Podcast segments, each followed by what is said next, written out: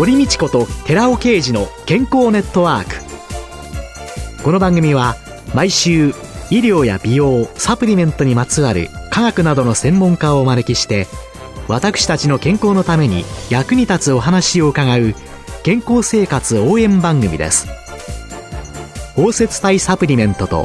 MGO マヌカハニーで健康な毎日をお届けするコサナの提供でお送りします。コサナの商品をお求めの際はフリーダイヤル0120-496-537までぜひお電話ください。体の節々が気になりだしたらコラーゲン、グルコサミンを配合した環状オリゴ糖の力シクロカプセル化スムースアップお得な定期購入もご準備しております。ご購入はコサナのフリーダイヤル0120-496-537専任スタッフが商品に関するお問い合わせ、ご質問にもお答えいたします。コサナのフリーダイヤル0120-496-537 0120-496-537皆様のお電話をお待ちしています。こんにちは、堀道子です。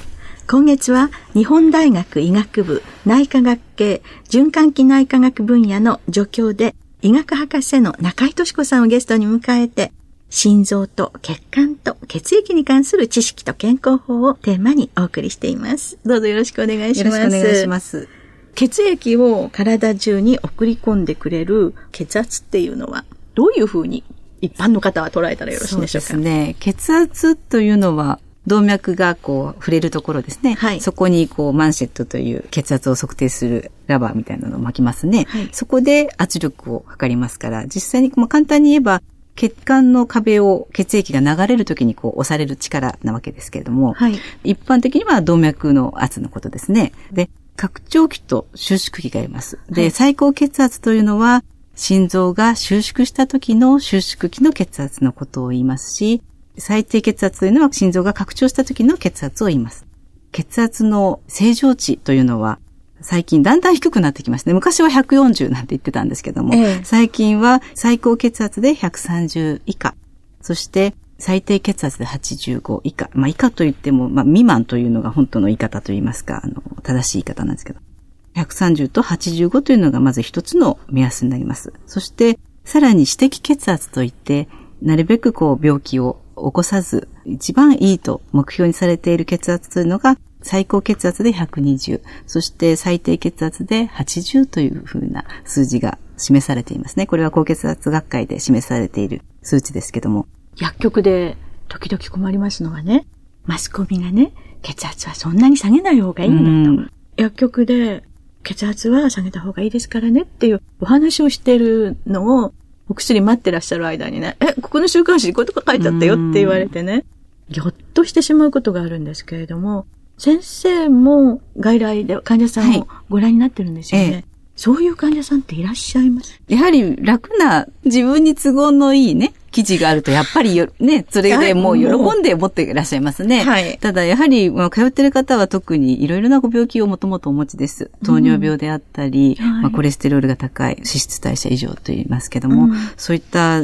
状態で通ってらっしゃるので、そういう方はさらに本当はもうきちっと血圧をコントロールしなければいけない方たちですから、えー、もうそういうことではなくて、やっぱり120なら120を目指す、80なら80を目指すというふうにお話しさせていただいてるんですけど、やはりそういった記事が出てしまうと、持っていらっしゃいますよね。えー、でも、個々の方で違うんだという話をやはり説明させていただいて、うん、やはり目標を改めていただくようにはしています。血圧ってこう、日々、かなり変わりますよね。変動するんですよね。えー心臓から送り出される血液の量が増えれば、もちろん血圧は高くもなりますし、はい、あるいは血管側の問題ですね。血管の抵抗というのがあります。末梢血管の抵抗が高くなる、低くなるってありますけど、はい、高い方はより血圧が上がってきます。はい、で、末梢の血管の抵抗が高いということはどういうことかというと、はい、よくホースに例えられますね、血管というのは。はいはい、それで、血液サラサラという話をこの前させていただきましたけども、血管が血液ドロドロになってきますと、やはり老廃物が溜まってきて、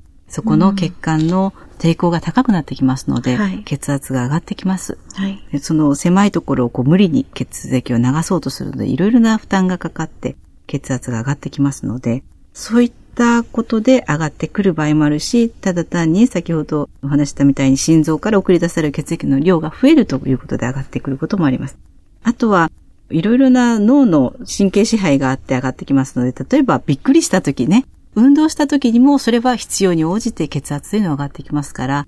いろいろな行動、あるいは精神的なストレスでも血圧というのは変動がありますし、いろいろな要素が絡んでいますね。暑いと夜眠れなくて、うん、そうですね。寝不足はすごく血圧にも影響してきます。とても正直で昨日眠れなかったっていう方は黙っていらして血圧を測るとすごく上がってて、私何かあったんですかっていうことをお聞きしますけども、寝不足はないっていうようなことをお聞きしますけども、寝不足とかストレスというのは本当に顕著に。あと、カフェインなんかもそうなんですね。あと、タバコですね。診察前にタバコを吸われる方、時々いらっしゃるんですよ。すごくよくわかります。さっきタバコ吸ったんじゃないですかって言うと、あ、バレてしまいましたか？って言われますけど、すぐに血管を締める、緩める、うん、そういったものが全部そういった脳の支配でいってますので、行動したことがそのまますぐに直結して血圧に反応してきますね。よくタバコを吸った時と吸わない時の末梢の血管の サモグラフィーでこう、全然違いますね。ブルーになってるのとか、えー、よく出しますよね。えー、それ考えたら収縮してるわけですから。そうですね。それだけ血流が悪いっていうことは、えー、タバコ。そうですね。やっぱり、やめた方がいいです、ね。そうですね。カフェインというのが、血圧をやっぱり上げるんですか、やっぱり上げますね。やはり刺激物でもありますので、それが必ずしも悪いということではなくて、その時にはやはり一過性に血圧が上がってくるということですから、ただ、それによってこう循環も良くなってきますので、活性化すると言いますか、そういった意味ではうまく利用する時もありますよね。眠くなった時にカフェインを取るというようなこともしますのでね。私はあの薬剤師ですので、眠気防止薬というのでカフェインが入っお薬なんかを薬局で販売することがあるんですけれども、実はあのカフェインというのは特に言えばそのコーヒーにもあるし、はい、飲食物と全く同じなわけですよね。ええ、ですから、一般の眠気防止薬で売るカフェインの眠気防止薬には、カフェインに対する注意事項っていうのがいろいろ書いてあるんですね。え、胃酸の分泌が更新するかもしれないから、あまりこういう人は消化管障害がある人は飲まないでくださいとか、循環器系の疾患がある人は不整脈引き起こすかもしれないから飲まないでください的なことが書いてあるんですね。ところが、サプリメントのカフェインということになりますと、眠気防止のためのサプリメントってたくさん売られてるんですよね。あれなんかは、カフェインの量書いてないんですね。で、市販薬よりも多いんですね、カフェインの量が。それで注意事項も何も書いてない。少し危険ですね。ね、先生不整脈がご専門ですから、えーえーはい、カフェインっていうのが血圧だとか、えー、心臓に与える影響なんていうのも、まあ食事として気をつけていただくというより、そういうサプリメントになった時には。そうですね。少し、やっぱり量がはっきりわからないものというのが、はい、こちらの方もね、こうどうしてだっていう理由がよくわからないままに症状が出てしまったりしますので、うん、ちょっとサプリメントは確かに気をつけなきゃいけないところはありますね。ね今後まあね、内閣府の規制改革委員会の方から、サプリメントも機能表示っていうことになってくると、そういう量なんかもね、そうですねきちんと明示していただければ、はい、また違った使い方。そうですね。ね私もよく外来であの患者さんからこれを飲んでいいですかっていうふうに聞いていらっしゃるんですけども、やはり成分表を見て、やはりお答えしたいので、できればその成分表をね、見せてくださいっていうことをよく言いますね。うん、サプリメントで確かに書いていないと、ちょっとお答えのしようがないので、難しいですね。すね今は日本ではね、サプリメント食品の扱いですので、なかなかその表示の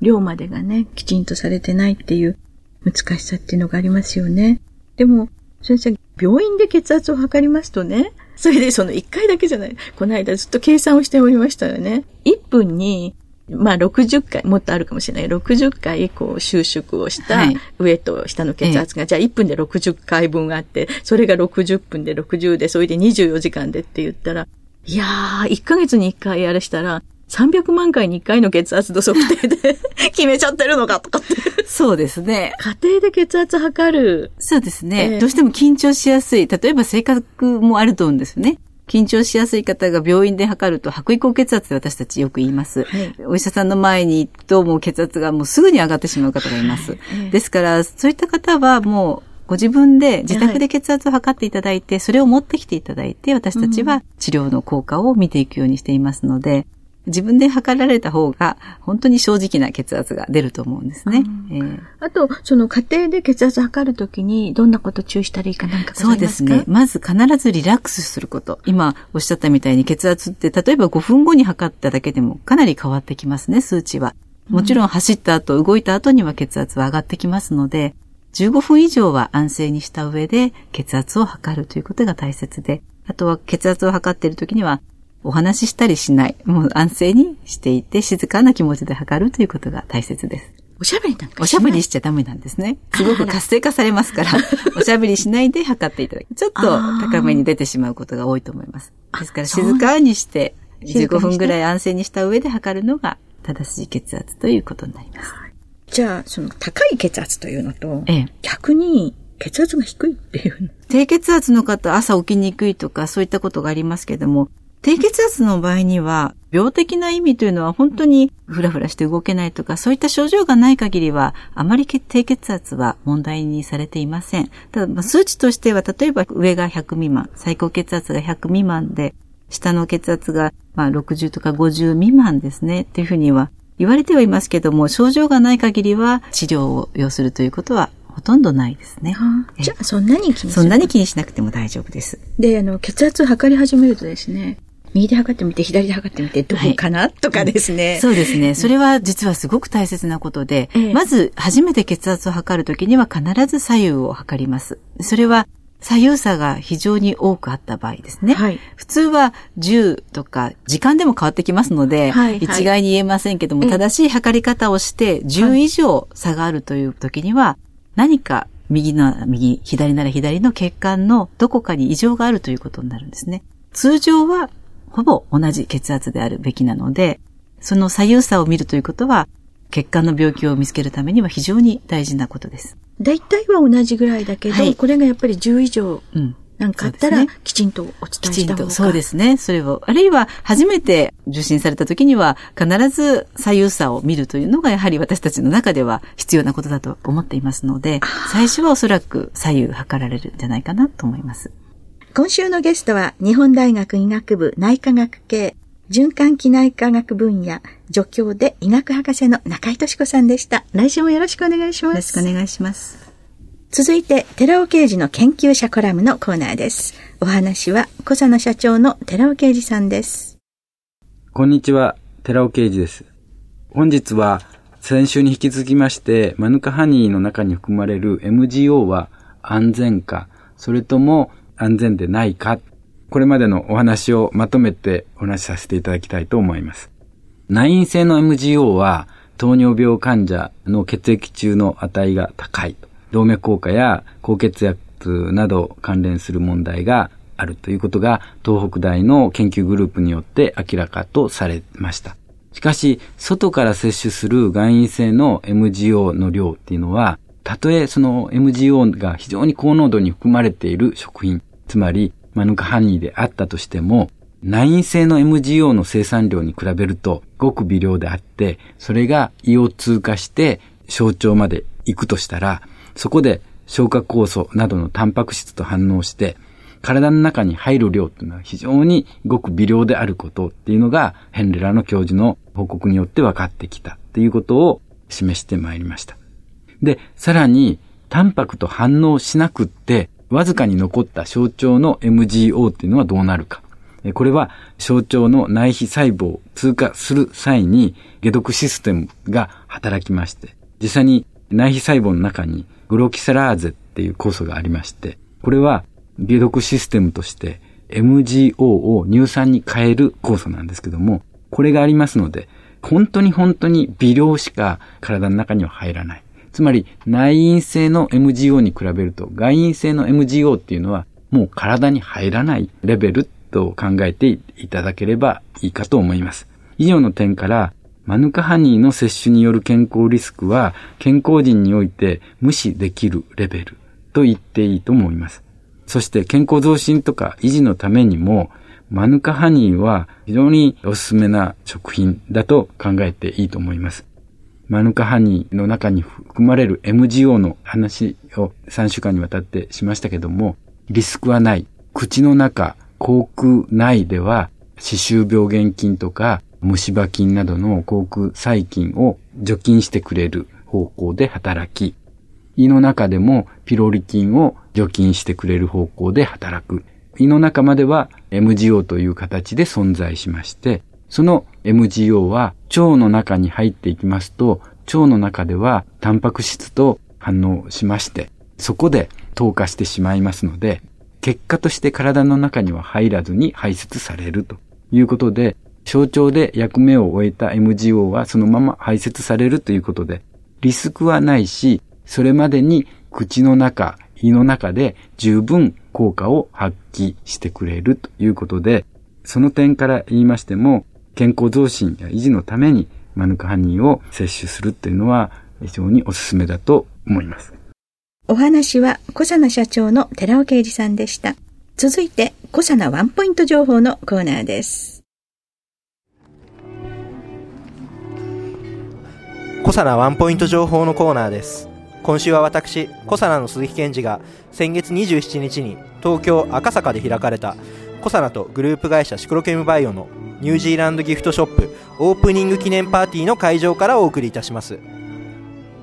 小佐奈とグループ会社シクロケムバイオではニュージーランド特産のマヌカハニーなどニュージーランドギフト専門のショップを東京メトロ赤坂駅から徒歩2分の J 赤坂ビル2階にオープンいたしました。赤坂渋谷で開いたオープニング記念パーティーにはニュージーランド大使館の方々など多くの皆さんにおいでいただきました今回はニュージーランドギフトショップ店長の宮園義孝さんに伺いました。8月29日にグランドオープンいたしましたニュージーランドギフトショップですが、えー、現在オープニングセールを、えー、開催中でございます。店内商品が10%オフ。えまたこちらを聞いて、えお越しいただいた方には無料で1回、え何かが当たる福引きにチャレンジすることができます。こちらのセールは、え9月27日まで、え行っておりますのでぜひ赤坂にお越しの際はお立ち寄りいただければと思います。よろしくお願いいたします。ありがとうございました。小佐奈ワンポイント情報。今週は私小佐奈の鈴木健二が先月27日に東京赤坂で開かれたコサナとグループ会社シクロケムバイオのニュージーランドギフトショップオープニング記念パーティーの会場からお送りいたしました。コサナワンポイント情報のコーナーでした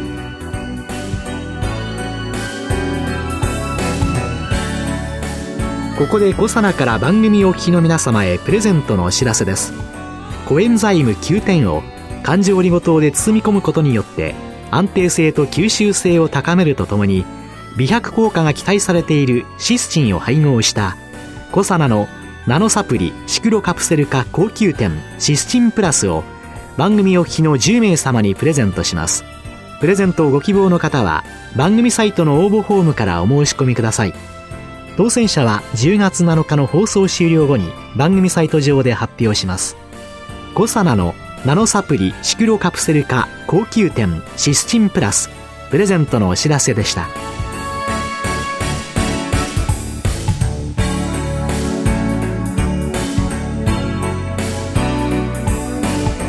堀道子と寺尾啓二の健康ネットワーク